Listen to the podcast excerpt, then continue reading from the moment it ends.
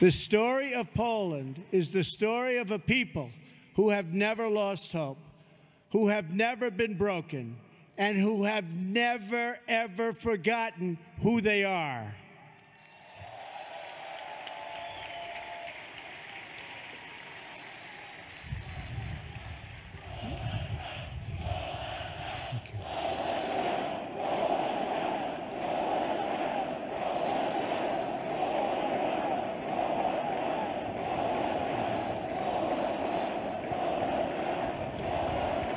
Thank, Thank you, you so much. Thank you. Thank you so much. Such a great honor.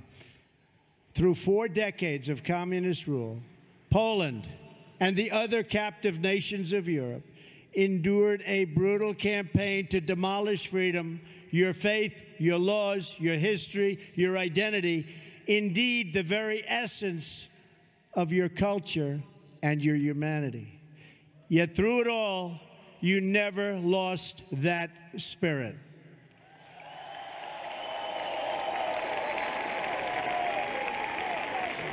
Your oppressors tried to break you, but Poland could not be broken.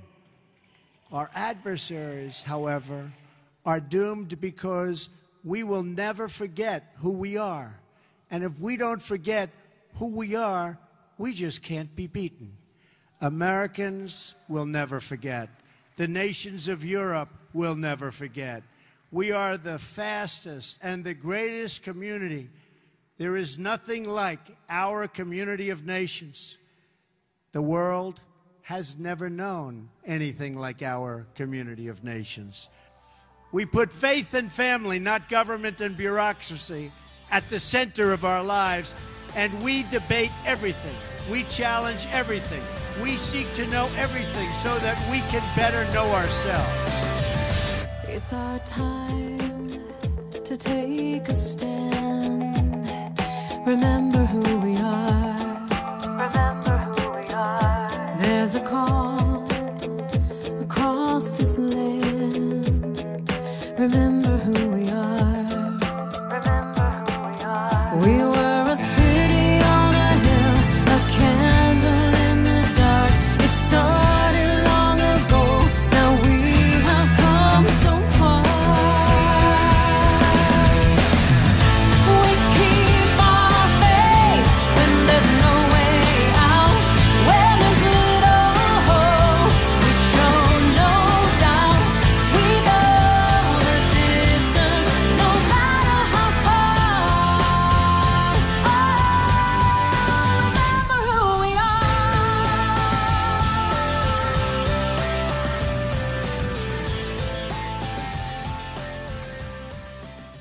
welcome to the show. Listen to The Real World with Ryan and Redmond on We Are America Radio, your number one source for political talk and government opinion.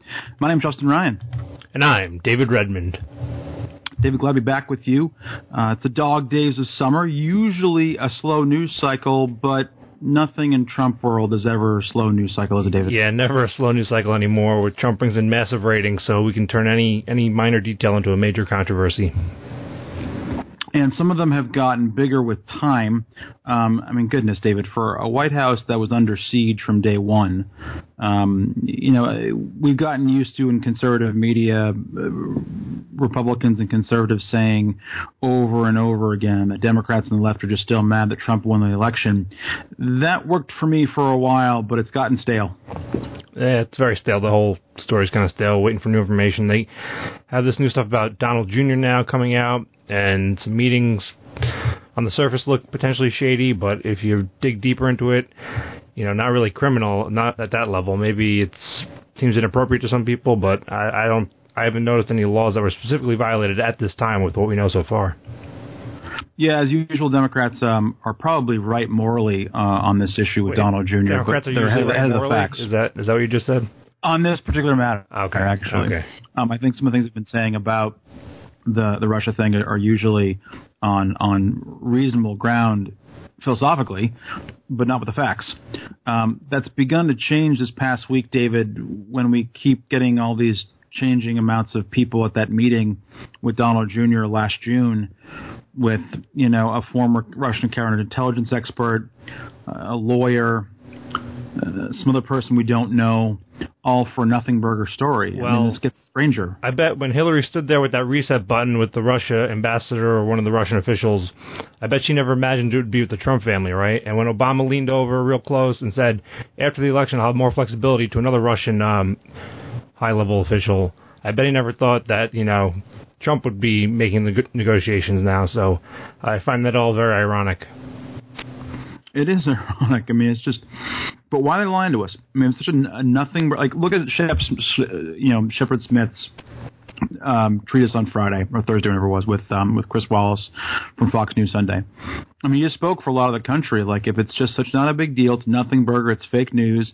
It's a, you know, as uh, Donald Jr. said in, in his Sean Hannity, you know, uh, water carrier PR for the White House uh, show on Fox News Channel you know, it was just it was something he would have done differently, but it wasn't a big deal. Didn't even mention it to his dad, and they just keep lying to us. The first was it was about adoption. There was a meeting. They actually told us the first day that the meeting was about adoption, nothing else. Well, if you're also being accused of high level collusion and you know that's you don't consider that meeting anything of a big deal, then I can see how maybe it slips your mind, maybe. But uh, he did release a bunch of the emails that were relevant to that conversation right away, and you know that that seemed like a step in the right direction for transparency. And you know he didn't start smashing cell phones with hammers and you know bleach bleach bidding the uh, emails. Right? He actually released them.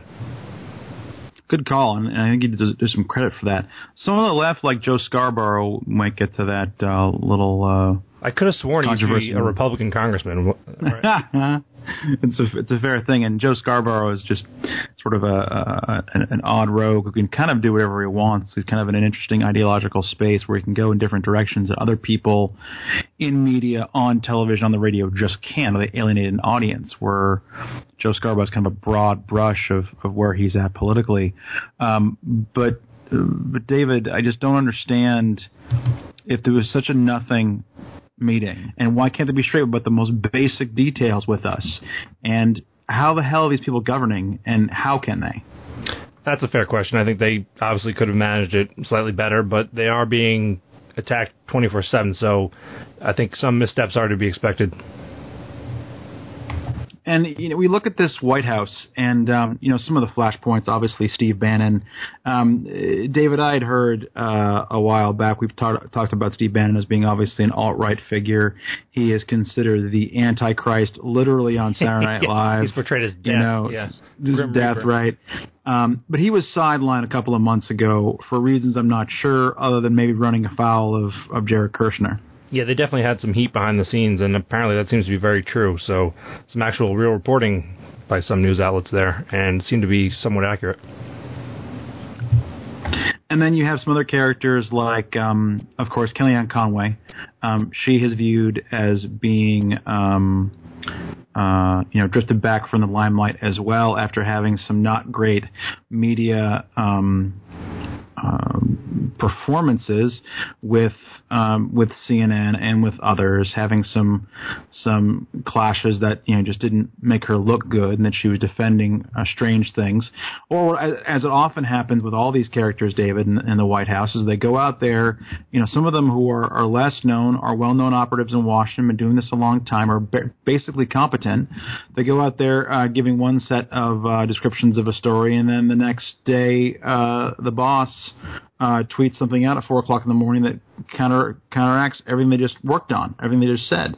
Yeah, that seems to be happening less frequently, but those are certainly some uh, major issues when they did occur. Uh, I hope they've gotten that sorted out, but uh, not very envious of that PR team because that's tough, tough to deal with when that occurs. But I think they're getting better at that. And you just wonder if this is going to be a White House that is going to somehow get better at this and they'll be able to do some of the hard stuff. Um, rather than like the you know the ease of what's going on. I mean, none of this really helps the uh, Senate health care bill. That's what the Trump White House is focused on, at least trying to sort of push that across the line. What the hell Trump was doing on the 700 Club with Pat Robertson, I don't know.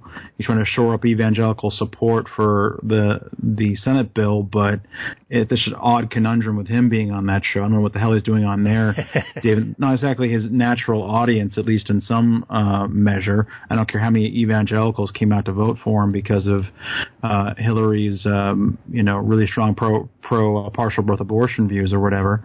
But um, you know, he's trying to go out there and, and sell the thing, but be on the outside of it, where it's sort of Mitch McConnell's game. Um, we still have basically three or four no votes. They're probably going to stay no votes, but Mitch McConnell may put something together by Tuesday that's going to, you know, pull us across the finish line. But I think a lot of Washington wags are saying they just don't have the votes. They don't, and people like Rand Paul are very. They just want a straight repeal bill because it's a mess and the process not very appealing to many Americans. And hopefully there are some major improvements in the bill, but it's really not what many Republicans campaigned on in the Senate or the House, and that's why you've seen them get a huge edge over the Democrats in all the governing structures across the country, and they're not really delivering on that promise. And it's been difficult for Republicans because this is something that's been going on for seven years now. Obviously, they've said for seven years that they're going to repeal and replace Obamacare. And they've had some election cycles where they've had some success. Um, even before they won the presidency with Trump in 2016, they were showing that they could, um, you know, fire some uh, warning shots across the bow of this behemoth that is Obamacare. They tried to do it in 2013 with the thing. They tried to do it after winning the Senate in 2014. Um, with obviously not, not only other repeal bills, but trying to tackle some of the Medicaid expansion, trying to get premiums down, all those things, to where we are now, where we actually have a president who wants to repeal the thing. And the feeling amongst most Republicans, I think, um, in the Senate and the House, David, is that Trump wants a bill, and at this point will pretty much sign anything, viewing it as a step in the right direction, even um, though folks like Rand Paul have some pretty strong objections to it. That's true, and that's the unfortunate nature of this because Trump does want what what is best, but he he also wants a bill. He needs a bill that he can sign just to say he can he did it. And you know, I don't think he might not be up to speed on all the minutia, and it's very complex, and he's admitted so. And that's actually a point for the government shouldn't have gotten so far involved in health insurance market because it is complex. The private market sorts out those details better you know, some portray it as evil, but it's complex. You need that market feedback. The government doesn't know everything yet, even though they're trying, right, with all those data mining operations. But I don't know what they're doing with that data because it's not good legislation, not yet and you're not sure what's going to sort of happen with that. I mean, really, this the Senate health care bill is is um, it's on a knife edge, and um, Mitch McConnell, who you know, it's funny, he's been um, Senate Minority Leader and Senate Majority Leader uh, for a number of years now. For most of the last decade, he's the top dog, but he's not very well liked amongst that many parts of the party. Um, and um, you know, is this going to go back to the conference committee report, ladies and gentlemen? Which means that you have um, a bill, you have to have this compromise bill between the House version and the Senate version, which of course makes this even messier with the horse trading that's going to go on there. Um, and then have something that the president will uh, will sign, will do. Um, some of the tax cuts in it are, are good. The restrains, you know, uh, spending. One of the biggest problems, David, um, one of the flashpoints in this, is that if we control uh, the the growth of uh, of Medicaid, that means that not only we're being mean to poor people, obviously, but particularly people with that'll harm people with uh, pre-existing conditions a bit. That that'll be part of the, the the broad swath of that, and that people on the left are worried about that. Yeah, there's some valid concerns there, and we've discussed this before, but the it's got to be worked out. And I don't know, the current status quo is hurting many people, many working poor people that a large portion of their disposable income goes towards their health care, their rising premiums, which in complete opposition to what was promised for Obamacare. The deductibles are even higher, so you can't even get to the actually using the insurance. So the pre-existing conditions is an issue, they can pass legislation specifically for that. But the the rest of the bill, the rest of the structure, what we spent so far on it, seems highly ineffective, not cost effective at all for the American people. And you need more free market feedback into it. The government mandates one size does not fit all, and it's it's hurting. I think more people than it's helping. David, going back to the issue of pre-existing conditions, the left has charged as well that if we're trying to get younger, healthier people to buy cheaper insurance rather than take the penalty of not buying insurance because they don't really need it that much or they should be have the flexibility as we talked about on our show well, to have I believe Trump ordered they're not really even enforcing that penalty anymore so that that's that was a partial repeal right there where the the executive ordered the federal government not to enforce that part of the law. Or not very aggressively anyway so they don't have to get, but they want to calm the mar- the insurance markets, don't they? And part of that solution has to be getting healthy people to buy more insurance. Yeah, but I think they would if it was priced correctly and gave more options and more specific options, more customizable options. And you'd see that if it was opened up across state lines and you know, don't mandate minimum coverage. I think people will choose what they think they need on their own, and that would ultimately bring up the numbers, have more participation from an earlier an earlier age, and I mean, the reason it's tied to many employers now is caused by the government in the first place, right? There was some wage freezes type thing going on, so employers still wanted to offer more money and recruit good talent, and it ended up offering those benefits. As a result, since the salary, the straight salary was frozen, they offered benefits. So the government created that problem in the first place, and the Obamacare hasn't really solved that yet. And one of the things that that could be possible and, and beneficial with with this area is that there could be parts of the bill that actually make it attractive for, or, or to get help to some people to move actually out, off of Medicaid and onto private insurance, which would, would there in a, in a, in a mild way actually help further help but the insurance market. Would, we have to look up how many people actually move off of Medicaid once they're on it because I feel like it's a very relatively small number, or at least by percentage, right? It seems like once you get on these government benefits, it's very tough to get off. And I don't. So if that's the incentive, that probably should be a good goal. It depends why they're on Medicaid in the first place, but I just see like it, it just the, the enrollment always increases and never decreases overall, and that's the wrong direction we want to go in. Yeah, it definitely is the wrong direction, and I'm wondering if, if over time people are recognizing. I think I think even Democrats recognize that there are just an awful lot of doctors and nurses who are no longer taking Medicare uh, payments because they're basically unfunded mandates that don't uh, pay them enough for the services they have to provide, and they have to provide it legally by law, right, David? I believe so, but however well intentioned it is, it's just not the proper pricing feedback. So you want the healthy people to subsidize it, but the, it's still just there's the pricing feedback isn't there. It's, it's the wrong mechanism. You're adding too much central bureaucracy, and I mean, if you really study and look at the numbers since healthcare went from 5% of GDP to over 17%. A lot of it's the government mandates and everything they've been getting involved with. And, you know, if you think increasing that's going to make it better, I, I just don't see that happening. Sure, and and at the end of the day, do you find that the Senate bill is or is not a a decent Im- improvement on the status quo? It's probably like a band aid on the status quo, but uh, we need a little bit more operations going on than just uh, treating the wound. I don't know. So I think passing something's better than not at this point. But if they think this is going to be the end of it, I, I can't see this as the uh, the final step in the healthcare debate. Yeah, it can't be um, because there's so many other things to do uh, about it. Um, you know, including uh, again just just finding ways for wider access. Because um, a lot, ladies and gentlemen, what what uh, the left in this country uh, makes you believe is that um, healthcare in this country is um, should be a universal right, and that universal coverage is what the goal is. No, it's universal access people having the ability to buy health care for their own needs, for their own families, based on their own economic situations, where they live, and what their lifestyles are. And finding options that meet those in a marketplace and then adjust the costs and, and, and benefits to that to those people. A lot of these government-run things uh, simply don't have the flexibility or the change mechanisms based on pricing to do that. And it's uh, you want to tell any leftist that you know is that it's not about having it as a right. Having it as a right, which of course it isn't in the Constitution, um, doesn't actually deliver people anything except for um, you know a, a, promise in the air, and we, uh, a piece of rhetoric by activists. And we see the the governments that already have a single payer system, which is held to such high regard for some reason, there's rationing. They ration. That's how they control the cost is by rationing care, longer wait times, less quality, less innovation.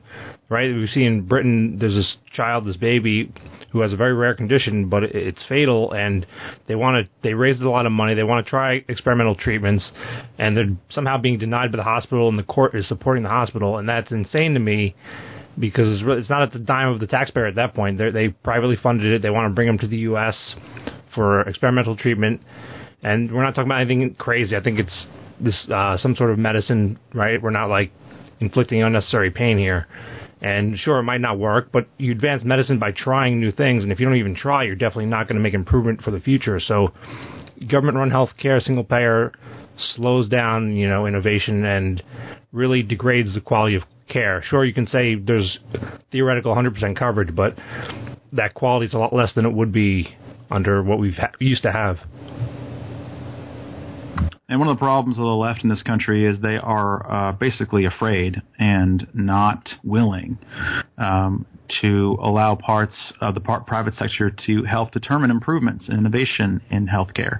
They think that um, you know any kind of move in that direction is just going to be uh, you know a total sellout to the uh, pharmaceutical industry and to um, you know the health insurance uh, industry. Well, and that all that's be terrible. Real quick with the pharmaceuticals, I'm still waiting. Bernie Sanders and Trump agree on this. So where, where's the bill? Where's the proposal from the Democrats for this international um, prescription drugs? Right? They can easily lift some of the regulations and restrictions that would clearly even Democrats are admitting it would bring the price down on prescription drugs. So that could be easily bipartisan legislation. That would help people afford their premiums, whatever they are. And uh, I think that should happen. Bernie was campaigning on it, very popular. Trump agreed with him. Let's get something bipartisan done. Do the prescription drug coverage and pretty much uh, Democrats in the Senate were going to do nothing ever, never. That's kind of uh, the post Harry Reid uh, reconciliation, 50 votes plus one uh, crazy world we live in now in the United States Senate.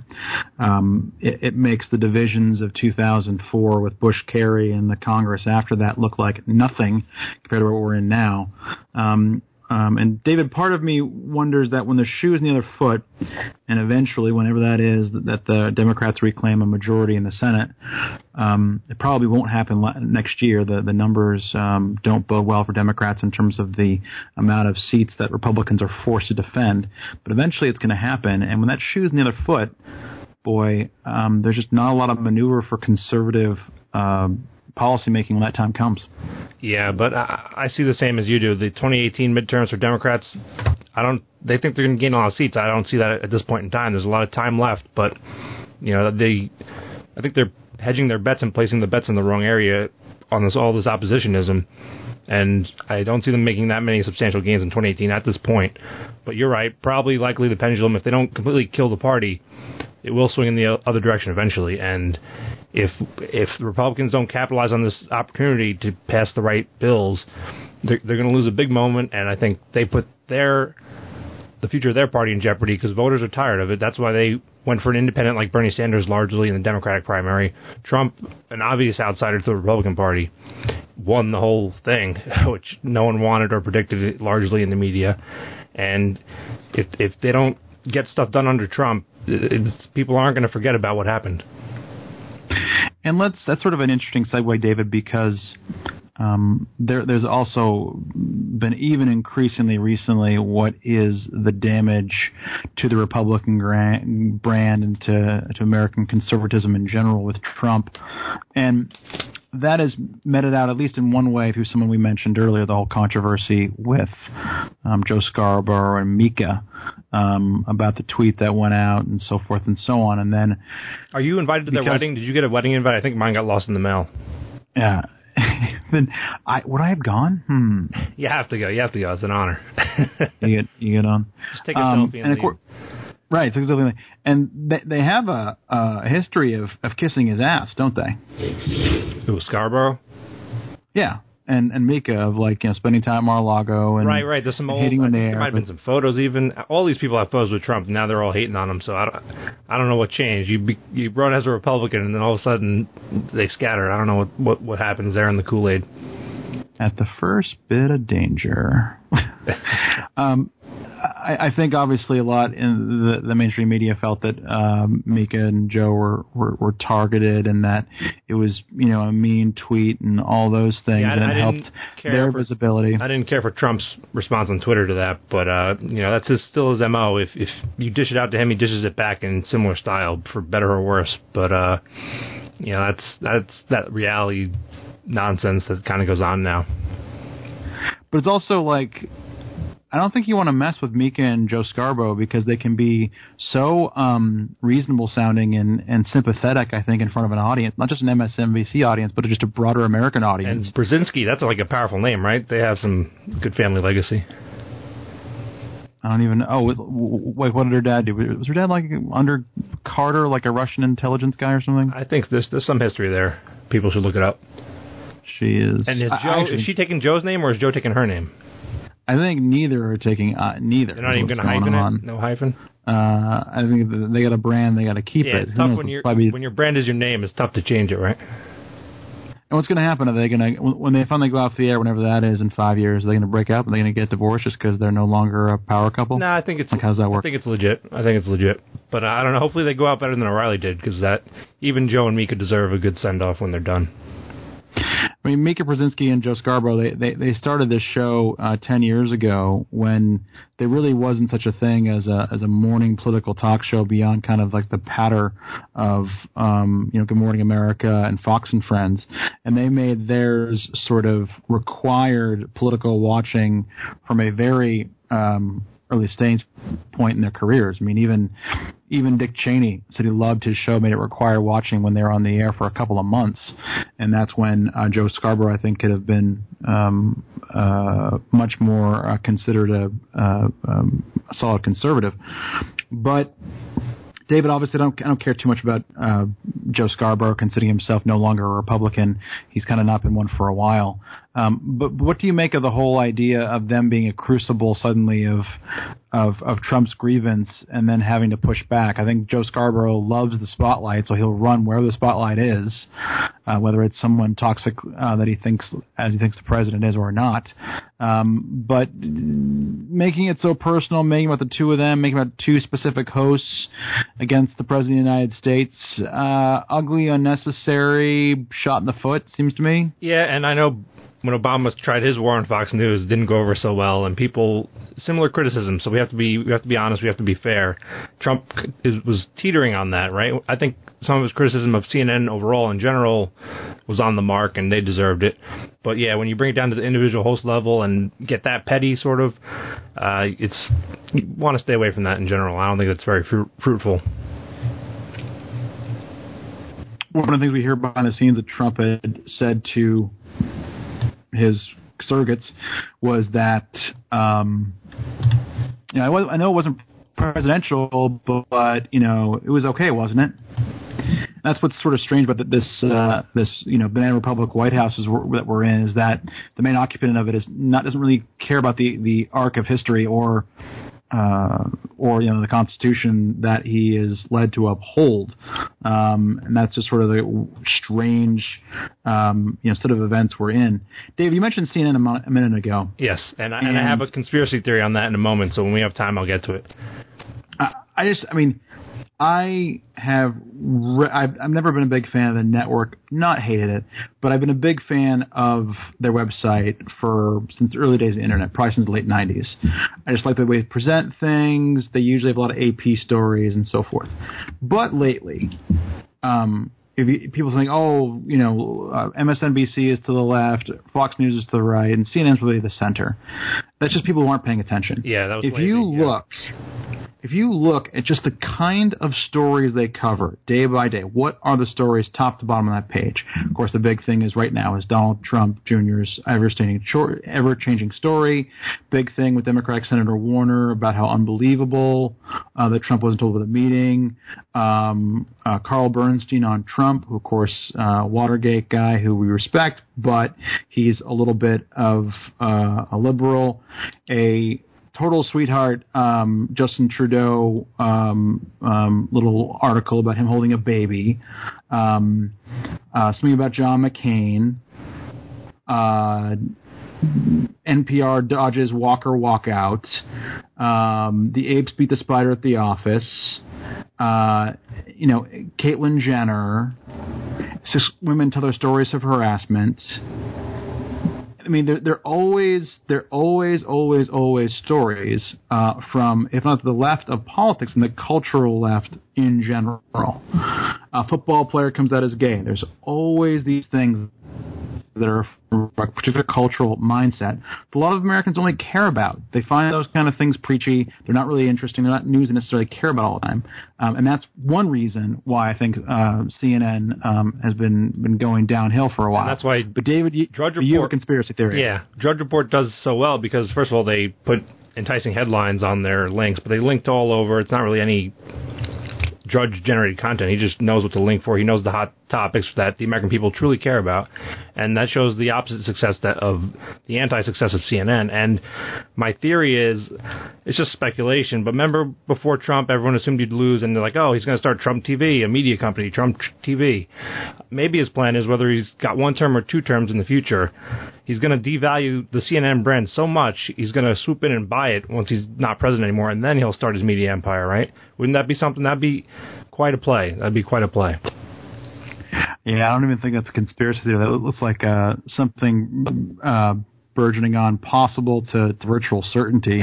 There's one thing he probably wants to get involved in. It's it's television, right? Yeah, true, right? He's uh, you know up, up late at up late, late at night watching it, getting mad all night, going to bed, and then waking up and tweeting about it, uh, ticked off still about what he saw on, on whoever's show.